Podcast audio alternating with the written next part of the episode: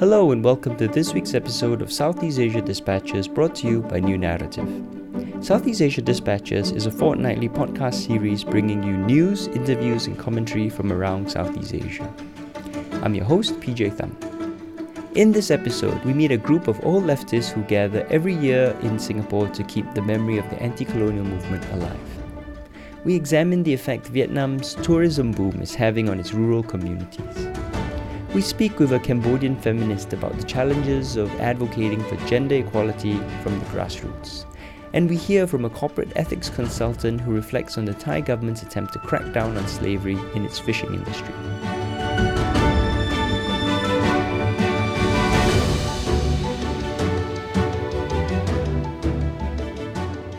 Perhaps most central to the success of Singapore's independence movement in the 1950s and 60s was the Chinese educated working class. But despite their contributions, activists on the political left were betrayed by the party they helped get elected, the People's Action Party. Many of these leftists were arrested and detained without trial. Today, most Singaporeans have little knowledge of the anti colonial struggle beyond the dominant historical narrative. But every year, these former activists get together for a reunion. For young Singaporeans, it's a rare opportunity to witness a generation doing what they can to keep the old flame of the struggle alive. Kirsten Han, who attends this gathering every year, invites us to lunch with the old left. Every year, on the third day of the Lunar New Year, I make my way up to a Chinese restaurant on the fourth floor of an unfashionable shopping complex. The place buzzes with elderly diners. Circular tables seating 10 each are crammed in to make room for everyone. This year, I count 59 tables, even more than previous gatherings. Spirits are high as old friends shake hands and wish each other a happy new year. 65 year old Eddie Neo hovers by the entrance. Armed with a seating plan, he cheerfully directs new arrivals to their tables. Do you know why they're called the Old Left? They've all been imprisoned before. Many were arrested during Operation Cold Store or in the 1950s. These people are the pioneers of the leftist movement. As Eddie says, most of the luncheon's attendees were part of Singapore's Chinese speaking anti colonial leftist movement in the 1950s and 60s. They were student activists, union workers, or politicians who organized against the British colonial administration, as well as mobilizing for causes such as labor rights. When the People's Action Party split in 1961, they supported the left wing faction that went on to form the Barisan Socialist Party. But their activism came at a cost. While some had been detained without trial by the British, many were later also arrested by the People's Action Party, or PAP, in one such spate of arrests, known as Operation Cold Store, that took place in 1963, over 112 leftists were accused of involvement in a communist conspiracy and detained on the grounds of national security. This effectively destroyed political opposition to the PAP, which still remains in power today. The story of these leftists has since been left out of the establishment historical narrative. The mainstream media doesn't report on them because there's a conflict with our political policy. The leftist politics aren't aligned with the mainstream, but it's okay. The authorities have closed an eye and given us some time and space for our activity. 80 year old Lim Chun Hyong is part of the organizing committee for this year's lunch. In the early 1960s, She'd been a member of the Student Union of Nanyang University, a now defunct private Chinese tertiary institution. Some students, like her, were arrested and detained, others expelled for alleged political subversion. In 1964, the year we were about to graduate, the government sent a big squad of police to come arrest us at Nanyang University. So we were arrested in 1964, but released before the Lunar New Year in 1965. Some were detained, some were expelled. The government expelled them, so many were expelled from Nanyang University, hundreds of them.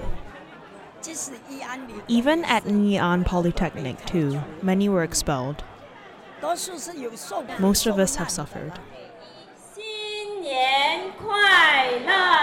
It's my fifth year attending this annual lunch. As a young Singaporean educated long after Chinese language instruction had been phased out, this gathering of elders gives me a glimpse of a Singapore politically and linguistically different from the hometown I know. I hadn't learned much about Operation Cold Store in school. I merely remember being told that our first Prime Minister Lee Kuan Yew had to deal with the communists in the interest of Singapore's security and development. Other incidents of detention without trial were similarly whitewashed from the history textbooks. Documentation efforts estimate that between 1950 to 2015, over 2,000 people have been detained without trial. But this harsh reality is largely forgotten in Singapore today. The senior citizens at this lunch, though, still remember. Some have spent a decade or more in detention, the best years of their youth wasted behind bars. While the dominant historical narrative celebrates Lee Kuan Yew and his allies, this gathering is a chance for old comrades to meet up and reminisce. On top of a multi course meal, there are photo slideshows and music every year. A firm favorite is an old song of the struggle Unity is Strength.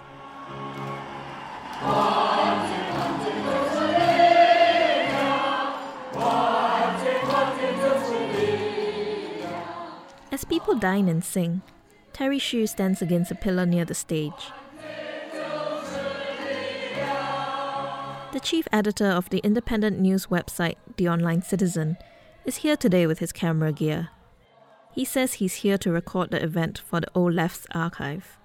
I think it's really inspiring, uh, inspiring to see how uh, how many of them actually start start to come up uh, over the years. Because um, if you if you look back, um, say five, six, or ten years ago, they, they they all the way had this but it's only in recent years they start to come in force.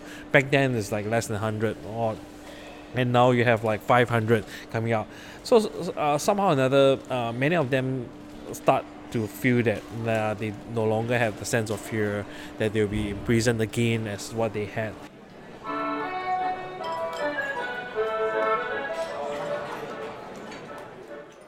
Singapore is known for its political stability by which people often mean the lack of political conflict or change. Singaporeans are taught to avoid activism, which is seen as destructive. Politics is portrayed as something to be left to the elite, with little room for the involvement of ordinary citizens. Watching the old left, though, gives me a different view of my country. Instead of the linear narrative drilled into me in school and through the mainstream media, I discover a richness and complexity that broadens my own imagination of the future. If you ask me, like, why is it important for uh, young Singaporeans to be aware of this? Uh, it's really to know that uh, Singaporeans are passionate uh, about things and willing to uh, fight for it, uh, even at the cost of their own self interest.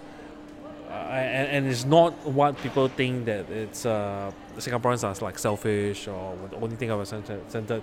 Of, of course, maybe we could consider that it's something that's being so-called ingrained in, into us through the years of um, education, indoctrination, or whatever not. Yeah.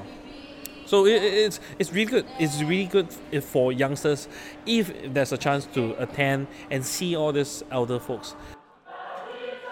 Hidden away in an old restaurant, unknown to most Singaporeans, this once a year meetup holds a significance beyond a mere reunion of old friends.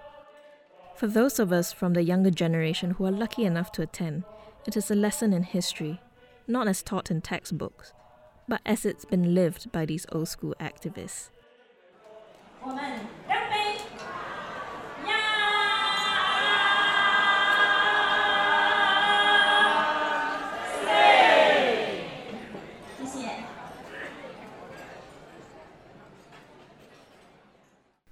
That report was brought to you by Kirsten Han in Singapore.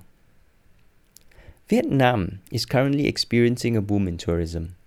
Last year, the country welcomed over 15 million international visitors, while a fast growing economy has created a robust domestic tourism market. But while this is generating revenue for Vietnam, some rural destinations are struggling to cope with the sudden surge in visitors. Sapa, a town in the mountains of northwest Vietnam, is a prime example where the concurrent wave of interest has impacted the lives of the locals and ethnic minorities working in tourism. Michael Tatarski travels to Sapa to see how this rural farming community has changed into one of Vietnam's must see tourist destinations.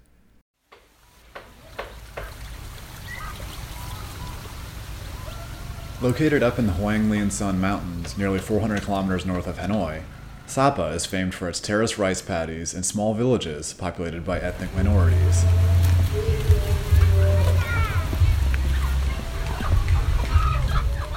On a clear day, jagged mountains are visible from almost anywhere in town. Visitors can easily hike into verdant valleys where kids shout hello at newcomers and farm animals outnumber vehicles, or try scaling Mount Fansipan, the highest peak in Vietnam. Thanks in part to the completion of an expressway linking nearby Lao Cai City to Hanoi in late 2014, the town is undergoing a massive construction boom. Roads have been torn up, hotels are quickly being thrown up on top of each other in competition for views, and a cable car has been built to the peak of Fansipan. On weekends, Sapa's central square is packed with noisy tour groups. Buses, dump trucks, and other huge vehicles rumble down the streets, many of which are in the long process of being repaved. It's an ugly sight, and an extremely loud one as well.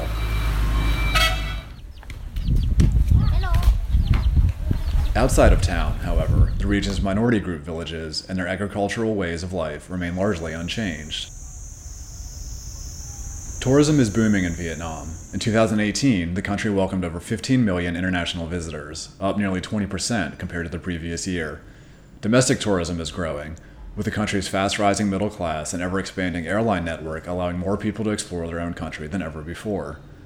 This is putting intense pressure on Vietnam's popular destinations, with beautiful time capsule esque villages contrasting with crowded, noisy cities and towns. There's nothing to see or do. It's never been about the town. It's always been about the villages. That's Phil Houlihan, one of the founders of Ethos, a community oriented tourism company that has been working around Sapa for 21 years. So, I mean, you have 90 odd villages, 700 kilometres squared of, of land, a massive national park. The national park hasn't changed. The villages on the whole haven't changed. The culture on the whole hasn't changed. The town has changed radically. Phil and his wife, Hua, say many visitors who don't do proper research leave Sapa unhappy, and they share these opinions online. Travel message boards discussing the town are dominated by complaints about the garbage, noise, crowds, and construction. But many of the local ethnic minorities work in the area's tourism industry. If visitors stop coming, this could have real consequences for countless livelihoods. Ethos employs guides from groups such as the Hmong and Red Dao and focus their tours on minority group villages. Vietnam is home to 53 recognized ethnic minority groups, who make up roughly 20 million of the country's population of 95 million.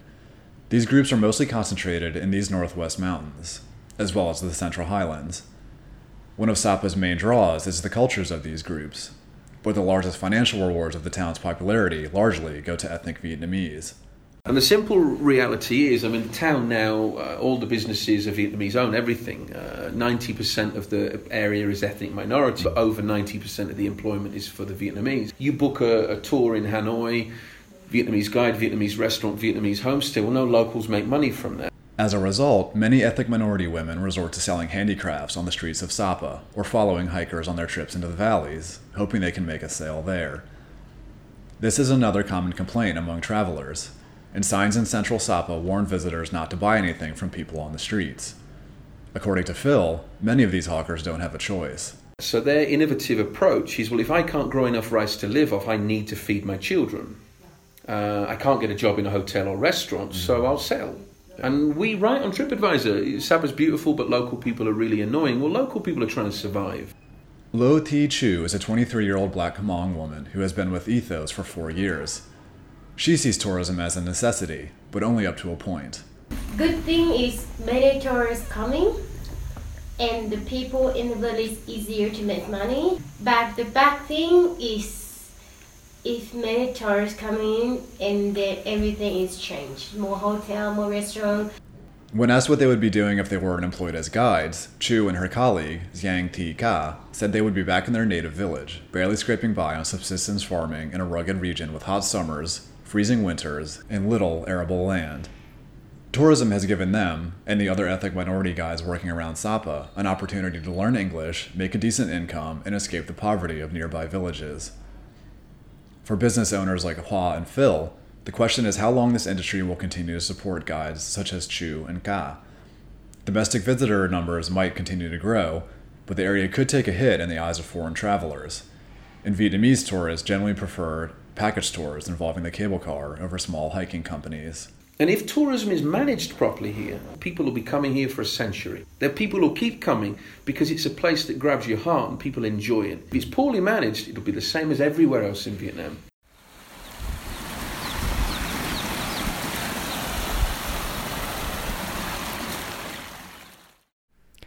This report was brought to you by Michael Tatarski in Ho Chi Minh City. Despite having had a history of strong matriarchs, concepts of feminism and gender justice are still relatively new to Cambodia.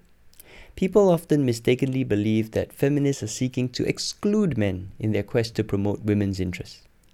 Eng Chandi of the NGO Gender and Development for Cambodia, though, says that feminists are simply working towards equality and justice for all. I sat down with Chandi in Kuala Lumpur to talk about the challenges faced by her organization in advocating for gender equality and justice in a politically sensitive climate. Okay, Chandi, thank you for joining us today. Uh, you're a feminist in Cambodia. What, what does that mean to be a feminist in Cambodia? The term feminist is kind of new in Cambodia context. So when we hear the word feminist in our local language, people tend to feel like we exclude men, but actually, um, for us as a feminist in Cambodia, the definition for us it's mean equality of human being. Right.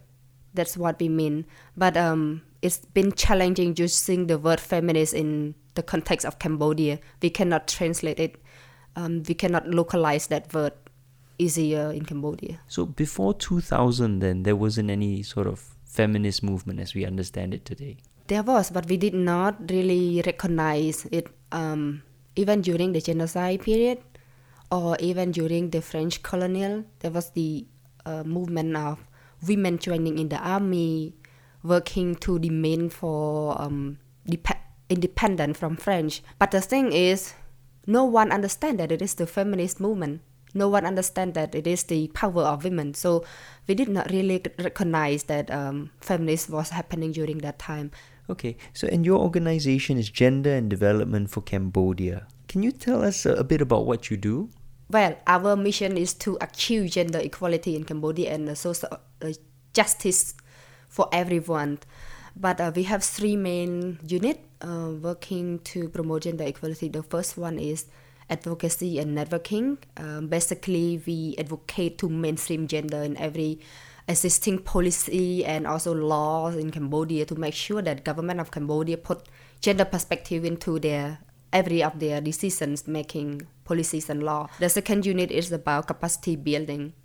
So capacity building is to make sure that um, uh, couples in Cambodia or everyone, every organization, and also as well as the government understand about gender concept. And the third uh, unit is a, it's called Cambodian Men Network it is a unique thing about our organization. Normally, um, in Cambodia, if it is called gender organization, they only have the unit working with women rights or LGBT.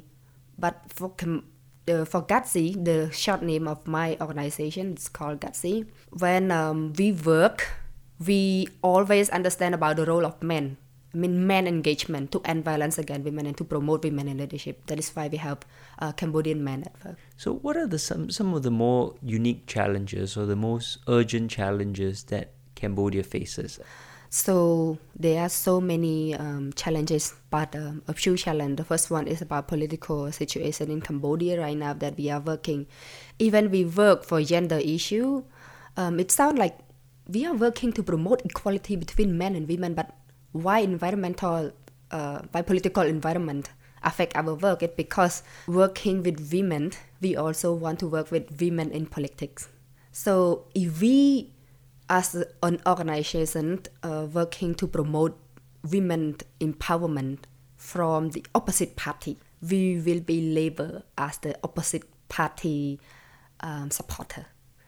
So it is very hard for us to maintain ourselves as, as a neutral NGO working with both polit- uh, opposite political party and also uh, the ruling party. And another thing is about the land rights movement that happening in Cambodia from the 2007. Before that, government of Cambodia supported gender movement in Cambodia a lot. But after the year of 2007, that um, there were so many women got, got on the street, protest and do demonstration um, to demand the, their land rights the government of Cambodia tend to understand about the power of women, and um, they t- they kind of get threatened by the power that kind of power, so they started to restrict the movement of gender um, organization. Right. So, for, for the benefit of our audience, right, just a, bit of context. Of course, most recently last year, we uh, you had a, a general election in Cambodia, but most of the main opposition parties were not able to run, right, for various reasons. And uh, the current Prime Minister, Hun Sen, who has been in power a very, very long time now, was returned to power with um, a massive, massive majority in government. So that's the kind of circumstance you're, you're operating in. Uh, have you managed to um, gain some traction, get some success working in this situation? There is. Mm-hmm. I cannot just only criticize the government of Cambodia. I also um, appreciate of what they are trying to have uh, to build gender equality in Cambodia too. But what disappoints me is the slow progress. Mm. So slow. Like I don't know how to tell you how slow it is. Right now in Cambodia, um, the situation of women in leadership is is kind of kind of worrisome for us um, we want more women in the polit- in the political area and we want we want more women in the leadership role. But the thing is when they are in the leadership positions a lot of them are in the system of corrupt of corrupt like corrupt system. If you look at to the uh, national assembly of cambodia are only 20.33 percent of women are holding position at there among 125 members but a lot of them are old women. And when we ask them why don't we have young women in that position? they always say like there are no qualified young women or there are not mm. many young women wanted to be in that position too. Not just only at the subnational level but also at the uh, national level too. What what are, what's the broader societal perception of feminism in cambodia? Um, recently my organization um, doing a research about public perception on women in leadership. We ask people at the grassroots level about how do you think about women at the national level? It means like at the assembly. You know what they said? They said like, oh, I want 50-50%. It means like equal men and women. That sounds great. That sounds great. But then we ask them the question, how about villager? Like village chief? the village leader it's mean the one who work like closely with them not at the national level but at the grassroots level. Zero percent mention about women. They just say like we want male as the village chief. In 2013 um, the research mentioned about rape case about the sexual behavior of men. One in five men admitted that they have rape. They committing the rape crime. One in five? One in five. But only 44% of them get charged, criminal charge. And do you also uh, lobby or try and change policy at the village level and talk to village chiefs, or is it mostly at the national level with the national parliament? We did not have the po- we do not have the power to change uh, the policy at the grassroots level by ourselves, but we are working with network in order to collect evidence to raising awareness for people. They always have the challenges to organize gender awareness, vi- domestic violence awareness in their um, community because they do not have budget to do it. So we touch them have to do advocacy in order to talk with the national level to demand on gender responsive budgeting. So what what are your hopes for Cambodia? Do you think the situation will get better for women in Cambodia? I know it will get better because we have been working so hard and we want to have like fast progress um, not as slow as right now. Thank you, Chandy. Listening to you today, I'm really impressed by the strength and sophistication of the women's rights movement in Cambodia, and I'm full of confidence that things are going to get better for Cambodia's women. Thank you so much, and hopefully uh, the message can spread out. That was an interview with Eng Chandy, the coordinator for the Cambodian NGO Gender and Development for Cambodia. In recent years, the fishing industry in Thailand has been described as modern day slavery. Men are often kept on fishing boats for months or sometimes years on end and forced to carry out grueling work for little to no pay. International press coverage and attention has sparked an outcry and pushed the Thai government to work towards putting a stop to exploitation and abuse within the industry. But while attempts are laudable, there are many who question its effectiveness. The need and desire for cheap labor is deeply entrenched in the system, and many obstacles lie in the regulator's way. James Rose, a corporate ethics consultant, reflects upon what needs to be done for the work to gain further traction. I stood to look across the harbour in Samut Sakhon and I saw the slave ships bobbing serenely in the water. This sleepy fishing town, about an hour south of Bangkok, is one of the centres of the slave fishermen trade and is one place from where these old, battered looking trawlers ply their sometimes dubious trade. On these rust buckets, men are forced, sometimes after being press ganged, to work perhaps years at sea, where they work 24 hour days and are regularly denied payment. Then, when the work is done, they may be dumped on isolated islands and just left there. Despite my many years working in human rights and in social justice spaces, I was horrified and dismayed by the raw evil that underpins the modern slave trade. It's brutal and inhuman and it destroys virtually everyone it touches. Is enough being done to stop this modern day atrocity?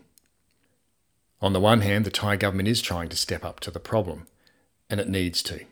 The Thai fishing sector returned export earnings of US $5.5 billion in 2017, making it a major foreign currency earner for the country, where food exports account for 10% of total exports. Thailand is also the world's largest exporter of tuna. The size and reach of the Thai industry alone confirms that this is a global problem. The seafood produced by slave fishermen may well be in your Friday fish and chips. The Thai government has told all trawler owners to ensure there is adequate communications technology on every ship and to allow all workers to freely contact families while on board. They have banned fishermen under the age of 18 from working and have sought to mandate a system of electronic bank transfers for wages to allow verification that the fishermen are in fact being paid.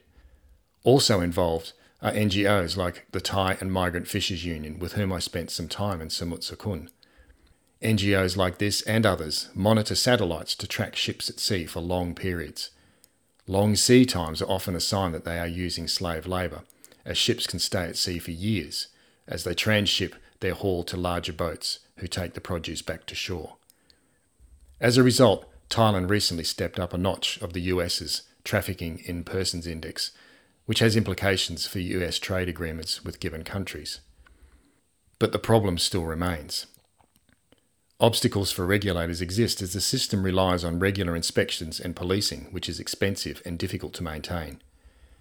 To stamp out slave labour and trafficking in the fishing sector, we must also look to the companies themselves and ask whether they are doing enough, especially given they are the ones which are engaging in and benefiting from such reprehensible labour abuses. The world fisheries sector has sought to gather the wagons. The Sustainable Seafood Task Force, the SST, is an ostensibly multi sector coalition designed to nut out such issues as slave labour and to adopt industry wide approaches. To put it mildly, it appears to be falling short in such aims. I reached out to Steve Trent of the UK based Environmental Justice Foundation, who implied the SST was a bit of a graveyard, a place where anti slavery solutions go to die. He told me, and I quote, progress towards identifying solutions and implementing them across fishing fleets and across processing factories has been far too slow and remains inadequate. Such groups are a reaction to reputational problems well practiced by other industries in strife over human rights and or environmental issues. While some are better than others, none have solved the problems they set out to overcome. What many, if not all, such bodies fail to do is put the workers, those at the centre of the problem, at the centre of the solution. A few companies in the garment sector, such as Adidas, have supported a concept known as human rights defenders. This method involves companies actively supporting social justice oriented members of the community in which they operate, so they can champion human rights improvements from the grassroots level. Such a concept certainly has its merits, but it could also end up being a case of large, rich, and influential corporations obliging impoverished and powerful local communities to do the hard work for them. Now, perhaps it's time for a global body dedicated to policing multinational corporations, a more engaged form of the UN for the private sector. That was brought to you by James Rose in Bangkok. And that's it for this episode. We'd like to thank our contributors Kirsten Han, Michael Tatarski, Eng Chandy, and James Rose for making this episode possible. Be sure to tune in to New Naratif's Political Agenda next week, our fortnightly podcast on current affairs in Singapore. And check out our website at newnaratif.com for more stories from Southeast Asia. And if you enjoy what we're doing, please do support our work by subscribing to New Naratif at newnaratif.com/join. Subscriptions start at just 52 US dollars a year. That's just 1 US dollar a week. This is PJ Thum wishing all our listeners a great week ahead. Sampai jumpa.